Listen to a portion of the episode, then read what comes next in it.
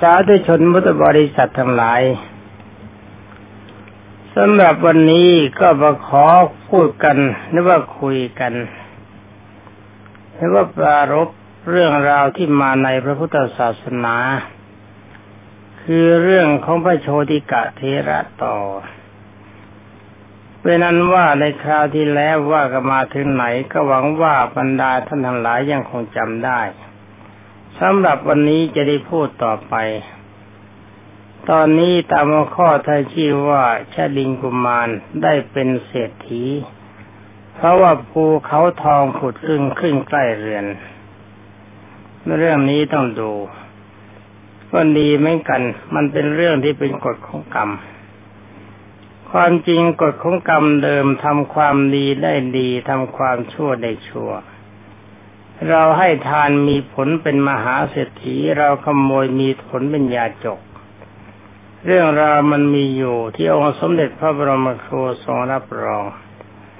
แต่ว่าคนสมัยนี้จะเชื่อหรือไม่เชื่อนั้นอาตมาไม่เกี่ยว เพราะว่าอาตมาผู้พูดเป็นคนเก่า เป็นคนแก่เป็นคนโบราณ เมื่อคนโบราณโบราณก็ต้องเชื่อโบราณโบราณกันไว้เสมอ คุยกันต่อไปขั้นเวลาที่ชดิงกุมารนั่นเข้าไปสู่เรือน เมื่อธรณีประตูของเขาคำว่าธรณีประตูนี่ก็หมายถึงว่าไอ้ไม้ที่มันกั้นอยู่ที่หน้าประตูนะที่เราจะต้องข้ามเป็นคานเล็กๆมันกั้นอยู่ตรงนั้น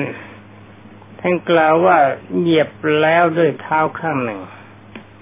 คือเขาก็ไปในเรือนนั้นเขาเหยียบธรณีประตูด้วยขาเท้าข้างหนึ่ง ภูเขาทองประสูงประมาณแปดศอก ก็ชำแรกแผ่นดินผุดขึ้นมาท่านกล่าวว่าที่สวนนะท่านบอกว่าไอ้ภูเขาทองนะ่ะมีประมาณแปดศอกไอ้แปดสิบศอกก็ไม่ใช่แปดศอกดูเลขผิดไป เห็นจะเป็นยาวแปดสิบศอกกว้างแปดสิบศอกสูงแปดสิบศอกหน้าก็จะเป็นอย่างนั้น ถ้าไม่อย่างนั้นก็ไม่เรียกภูเขา มันก็โผล่ขึ้นมาจากดินณที่ส่วนอันมีบอกอโทภาษาบาลีท่านยุ่งขึ้นมาหลังบ้านเขานั่นเอง ส่วนหลังข้างเรือนถ้าว่าอย่างนั้น ขึ้นมามันโผล่ขึ้นมาหลังบ้านเขา ตอนนั้นพระราชาได้สดับข่าวว่าภูเขาทองจำแรกเป็นดินผุดขึ้นมาใกล้เรือนของชดิงกุมาร พระราชาจึงได้ทรงฉัดก็ได้ข่าวนะคำว่าฉัดเนี่ยเป็นตำแหน่งของมหาเศรษฐี ในสมัยนั้นคนที่เป็นมหาเศรษฐีต้องรับการแต่งตั้งจากพระเจ้าแผ่นดินจึงได้ทรงฉัดสำหรับเศรษฐีไปพระราชทานแก่เขา เขาจึงได้มีชื่อว่าชาติละเศรษฐี หรือว่าชาดินเศรษฐีนะภาษาบาลีท่านเรียกว่าชาติละเศรษฐีเราภาษาไทยๆแล้วก็เรียกว่าชดินเศรษฐีเขามีลูกชายเขามีบุตรสามคน เศรษฐีคนนี้ต่อไปมีลูกสามคน ตอนนี้ท่านในหัวข้อว่าชาดินเศรษฐี ให้บุรุษเที่ยวสืบหาเศรษฐีที่มีสถานะเสมอกับตน นี่ความจริงเขาคงไม่ได้เบ่งหรือจะเบ่งก็ไม่ทราบฟังยากเป็นกันนะ ถ้าไม่รู้ใจเขาเขาไปให้คนใช้ไปดูว่าไอ้ใครน้อที่จะมีสมบัติสมบัติในเราเรามีไหมเขายังจิตคำแปลว่าเขามีความคิดเกิดขึ้นในการจะบวชนะให้ไปหาสืบหาคนที่มีสมบัติเสมอกับตน แต่ว่าท้องเรื่องท่านบอกว่าเขาคิด ว่าต้องการจะบวชแต่ว่าต้องรอเวลาที่บุตรของเขาเหล่านั้นเติบโตเจริญวัยดีแล้วแล้วจึงได้คิดว่าถ้าตระกูลเศรษฐีที่มีทรัพย์เสมอด้วยเราจะมีขึ้นมาที่ไหนก็ตามบุตรของเราทั้งหมดเราก็จะให้บวชได้ เอ๊ะ อ๋อนี่หมายความเขาคิดว่าเขาน่ะรวยที่สุดหรือว่าเป็นคนรวยที่สุดในโลกนี่แหละมีภูเขาทองคำสูงแปดสิบศอก ยาวแปดสิบศอก กว้างแปดสิบศอกยังให้สืบดูว่าถ้าใครรวยเท่าเราแล้วก็ เราจะให้บทบัวลูกชายทั้งหมดในบวชถ้าบังเอิญมีนะ แล้วก็คิดต่อว่าลูกทั้งทั้งหมดก็จะต้อง ไม่ให้ อะไรของท่านเนาะแม้บาลีนี่ยุ่งจริงๆนะสำนวนของท่านนี่ อาจจะว่าเป็นภาษาง่ายๆ มันก็จะพอรู้เรื่องเพราะตนใหม่ถ้าแต่กูลเศรษฐีที่มีพวกสมบัติเสมอที่เราทั้งหลายจักมีแล้วไซหมดทั้งหลายก็จักให้บทได้เอาหมายความว่า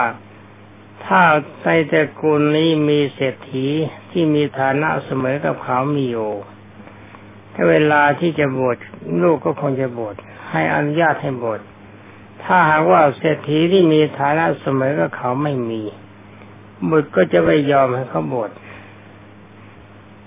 ท่านกล่าวว่าในชมพูทวีปตระกูลที่มีผู้ประทรัพย์เสมอที่เราทั้งหลายมีอยู่หรือ นี่เขาคิดของเขาอย่างนี้ จึงให้ในายช่างทำอิฐที่สำเร็จไปด้วยทองนี่สัพภาษาวรีก็คือเอาทองคำมาทำอิฐแล้วก็ทำดั้มประตักสำหรับเอาสำเร็จด้วยทองอีก เอาทองคำมาทำดั้มประตัก แล้วก็เอาทองคำมาทำเขียงเท้าเอามาทำรองเท้า เพื่อต้องการจะทดลองดู แล้วก็อะไรให้ในมือพระเถยแล้วก็ส่งให้แก่คนทั้งหลายบุรุษทั้งหลายให้ไปส่งข่าวว่าพวกเจ้าจงไป คือว่าเอาเอาทองมาทำอิฐแล้วทองมาทำประตัก เอาทองคำมาทำรองเท้า ก็ส่งให้บรรดาคนทั้งหลายที่เขาใช้ไปสืบตระกูลมหาเศรษฐีเนี่ยว่าใครจะมีเหมือนเราไหม จึงกล่าวว่าพวกเจ้าจงไป จงเอาอิฐทองคำแล้วก็เอาอะไรละรองเท้าทองคำประตักทองคำเหล่านี้ทำเป็นเหมือนแลดูอะไรละถือไปแล้วทำเป็นคล้ายๆไม่สนใจเดินไป ในยมพูทวีป แล้วจงไปสืบดูว่าแต่กูลเศรษฐีไหนที่มีทรัพย์เสมอที่เรามีแล้วหรือ ถ้าเห็นเห็นว่ามีก็จงมานะ ถ้าไม่มีอย่าเพิ่งมาไปให้มันทั่วชมพูทวีปเนี่ย ถ้าทั่วจริง ๆ แล้วก็เห็นมีแล้วไม่มีก็มาได้ ตามบาลีท่านกล่าวว่า คนนั้นหลายเหล่านั้นเที่ยวจาริกไปถึงพัทยานคร พัทยานครนี่เป็นนครที่มีความเจริญมาก ตามหัวข้อท่านกล่าวว่าพวกบุรุษ พบเมนกะเศรษฐีโอ้เศรษฐีคนสำคัญจะดินี่ปู่นาวิสาขานี่ นี่มาชนกันเขาแล้วคนนี้รวยไม่รู้ไม่รู้จะจน มีเงินนับไม่ได้เหมือนกันท่านกล่าวว่าเวลานั้นท่านเมนิกำเนนกาเศรษฐีเห็นบุรุษเหล่านั้นแล้วเพียงถามว่านี่พอคุณ พวกท่านนะเที่ยวไปทำอะไรกันนะ พวกเขาก็กราบเป็นว่าพวกกระผมนะเที่ยวดูสิ่งใดสิ่งหนึ่ง คือเที่ยวชมสิ่งของต่างๆเขารับ เขามีความรู้สึกว่ากิจด้วยการถืออิฐที่ทำด้วยทองคำเหล่านี้เป็นต้น เราเที่ยวถือไปก็เพื่อจะตรวจดูสิ่งอะไรๆนั่นแหละของบุรุษ นี่เป็นอันว่าท่านเมนากาเศรษฐีคิด ว่าเจ้าพวกนี้มันถืออิฐทองคำถือรองเท้าทองคำแล้วถือวัตักทองคำแล้วก็เที่ยวไปเพื่อจะดูสิ่งอะไรๆเขาก็ต้องคิดว่าเนี่ยเขาไปดูอะไรกันนะของพวกนี้นี่มันมีความหมายอะไรของมัน ย่อมไม่เห็นจะมีเลยถืออิฐทองคำบ้างถือรองเท้าทองคำถือวัตักทองคำเที่ยวเดินเล่น เดินชมของต่างๆ ดีไม่ดีก็จะตายเพราะผู้ร้ายมันจะฆ่าตาย ถ้าเวลานี้ไม่ต้องถึงอิฐทองคำแล้ว เพียงแค่ทองคำหนักสลึงเดียวทำแหวนนี่ไม่ค่อยจะได้ยังตาย นี่ดีนะเจ้าคนนั้นมันมาเกิดในสมัยนี้นะถแต่เกิดในสมัยนี้มันเป็นผีเฝ้าแผ่นดินไปนานแล้ว นี่แสดงว่าคนสมัยนั้นเขามีกำลังใจดีกว่าคนสมัยนี้มาก หาโจรผู้ร้ายได้ยาก แหมคนถืออิฐทองคำรองเท้าทองคำประตักทองคำเที่ยวไปทั่วบ้านทั่วเมืองเนี่ยคนทั้งหลายเหล่านั้นมันช่างโง่จริง ๆ ไม่ฉลาดเหมือนคนสมัยนี้ แต่คนสมัยนี้เป็นศพแล้ว เก็บเสียเรียบร้อยเพราะไม่รู้ของที่มีค่าเอาคุยกันต่อไปถ้าคิดว่าบุรุษเหล่านี้เนี่ยเที่ยวสืบสนดูตระกูลมหาเศรษฐีมากกว่า นี่ท่านเป็นคนฉลาด ท่านบรรยากาศเศรษฐีนี่ก็มีประวัติประหลาดเหมือนกัน โอ้โห ประวัติน่าดู ท่านยังได้กล่าวพูดเขาว่านี่พระคุณ พวกท่านยังเข้าไปตรวจดูในหลังเรือนของเราดูบ้างสิเห็นไหมล่ะ เนี่ย ไปเจอเศรษฐีสำคัญเขาแล้ว คือท่านทราบทีเดียวว่าเจ้าพวกนี้ต้องมาอดโชว์ความร่ำรวย ความร่ำรวยของตนหรือความร่ำรวยของนายที่ถืออิฐทองคำถือบัตักทองคำถือท่าทองคำเท่าดูไอ้เรื่องที่ถือของทั้งหลายเหล่านี้มาดูนะมันไม่ควร ที่แท้เขาก็จะอดความเป็นมหาเศรษฐีท่านท่านเมนากาเศรษฐีก็เลยท่านฉลาดพอนี่ก็บอกว่าเอานี่พวกเธอ เที่ยวดูข้างนอกข้างหน้าเนี่ยมันไม่โกรธถ้าทางที่ดีแล้วไปดูหลังบ้านฉันนั่นแหละมันมีของประหลาดประหลาดอยู่เยอะเหมือนกันบางทีพวกเธออาจจะไม่เคยเห็นมันดาวคนทั้งหลายเหล่านั้นเข้าไปหลังบ้านท่านได้มองเห็นแพะทองคำตั้งเยอะแยะ โอ้โห แพะทองคำนี่เกลื่อนฟูงไปเลยเนี่ย วาลีท่านย่อมมีประการดังกล่าวแล้วในหนหลังจำได้หนหลังท่านว่ายังไง มีตัวหนึ่งขนาดเท่าช้างก็มี ไม่ใช่ตัวหนึ่งนะหลายๆตัว ขนาดเท่าม้าก็มี ขนาดเท่าโคตัวใหญ่ ๆ ก็มี ซึ่งเอาหลังจดหลังกันจำแรกเป็นดิงขุดขึ้นมาแล้ว ในที่ประมาณแปดการีด ไอ้การีดมันสามร้อยเซนตายหงแล้ว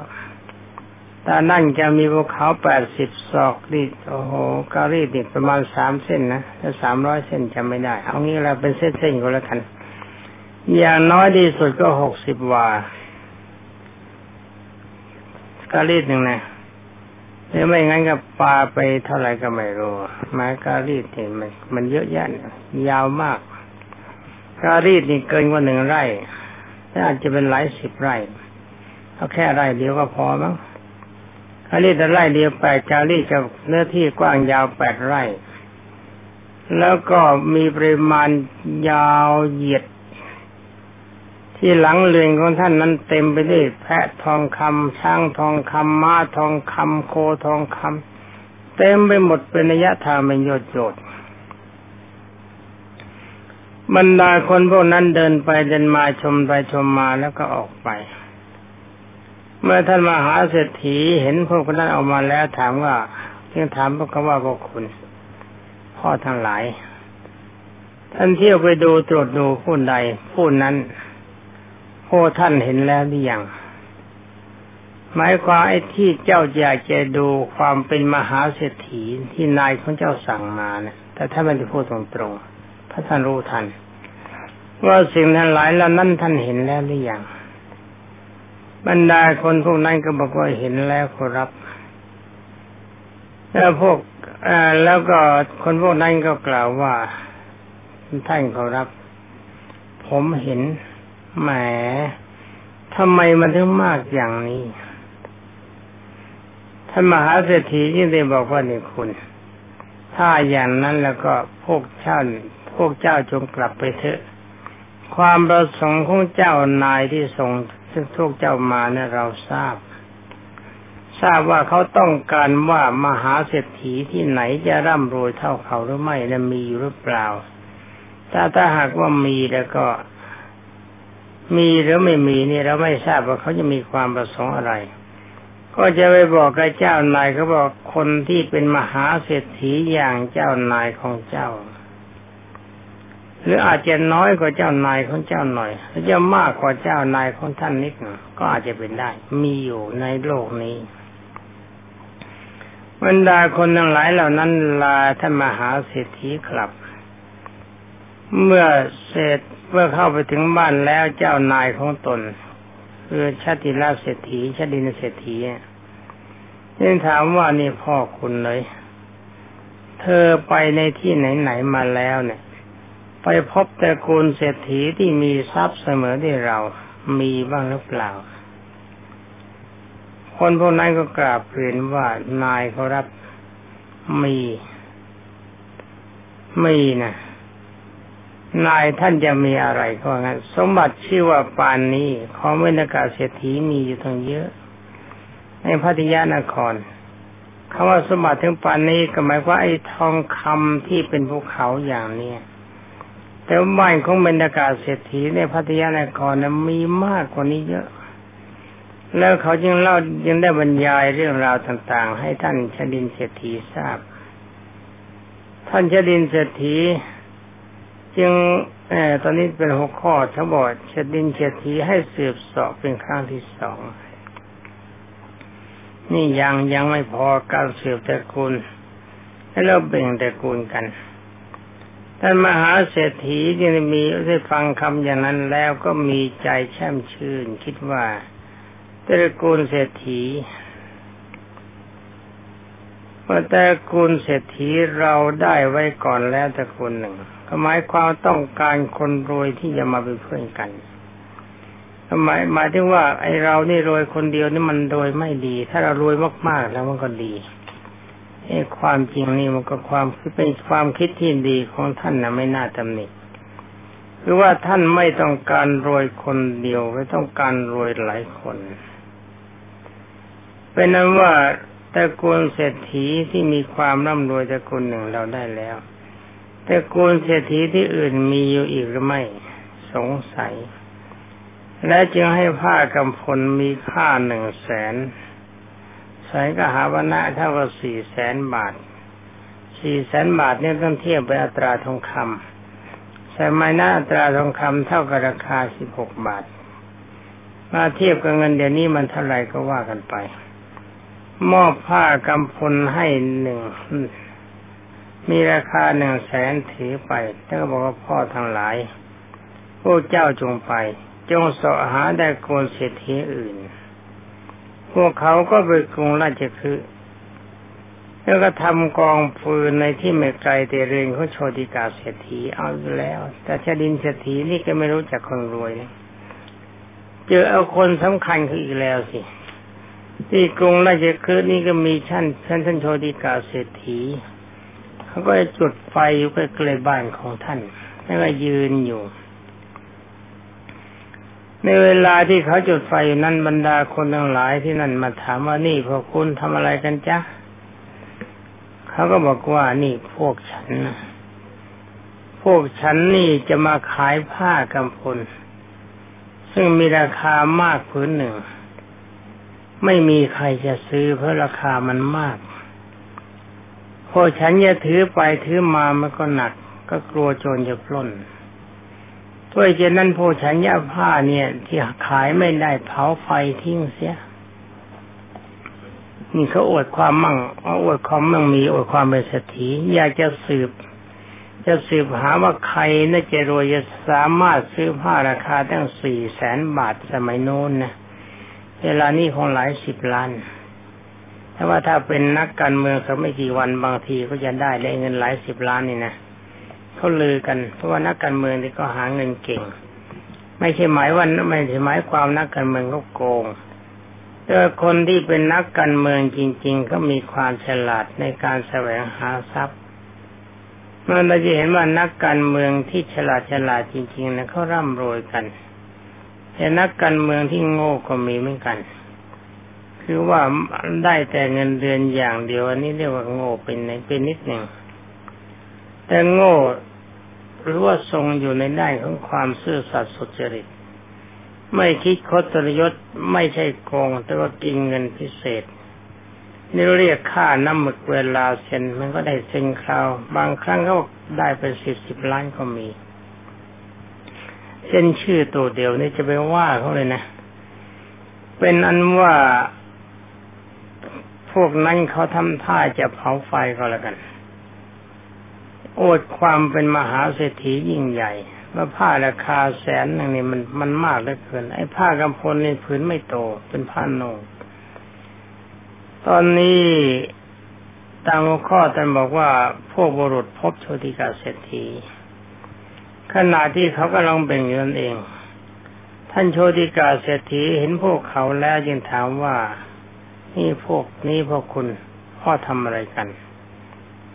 คนนั้นก็บอกตามเดิมบอกผมถือผ้ามามันหนักราคาตั้งเป็นแสน ขายก็ไม่ได้เลยกลัวโจรมันจะลักมันจะปล้นเลยจะเอาไฟเอาจะไฟเผาเสีย ท่านจึงให้เรียกให้มาแล้วก็ถามว่าผ้ากำพลของเจ้านะมีราคาเท่าไหร่ พวกเขาก็บอกว่ามีค่าถึงราคาหนึ่งแสนครับ ท่านจึงสั่งให้ นำทรัพย์หนึ่งแสนมาแล้วก็บอกว่าพวกท่าน จงให้ผ้าผืนนั้นแกทาสีผู้กวาดซุ้มประตูอยากเยี่ยของเราแล้วพวกนั้นนำใจเต้นตึกตึกตึกตึกตึกบอกว่าผ้าราคาหนึ่งแสนกหาบนะหรือว่าสี่แสนบาทสมัยโน้น มอบเงินให้แล้วบอกว่าเอานี่ เอาไปให้ก็หญิงรับใช้เนี่ย ที่เขากวาดอยากเยื่อที่ซุ้มประตูของฉัน ท่านกล่าวอย่างนี้แล้วท่านก็ส่งให้ในมือของพวกเขานั่นแหละ คือเอาเงินส่งให้แล้ว แล้วก็ผ้าส่งให้ทาสีคนทำอยากเยื่อซุ้มประตูทำความสะอาดที่ซุ้มประตูปัจจัยเยื่อ ให้รับเอาผ้ากำพลสำหรับนางทาสีคนนั้น รับผ้ากำพลแล้วก็ร้องไห้ตายจริง เอ๊ะเรื่องนี้มันยุ่งใหญ่ซะแล้ว นางท้าวสีคนรับใช้คนนั้นน่ะ คนคนรับใช้โอ้โหขี้ข้าเขาอะพอท่านมหาเศรษฐีส่งผ้ากำพลที่มีราคาแสนให้ไป นางแล้วก็ร้องไห้แงนี่มาเรื่องอะไรกัน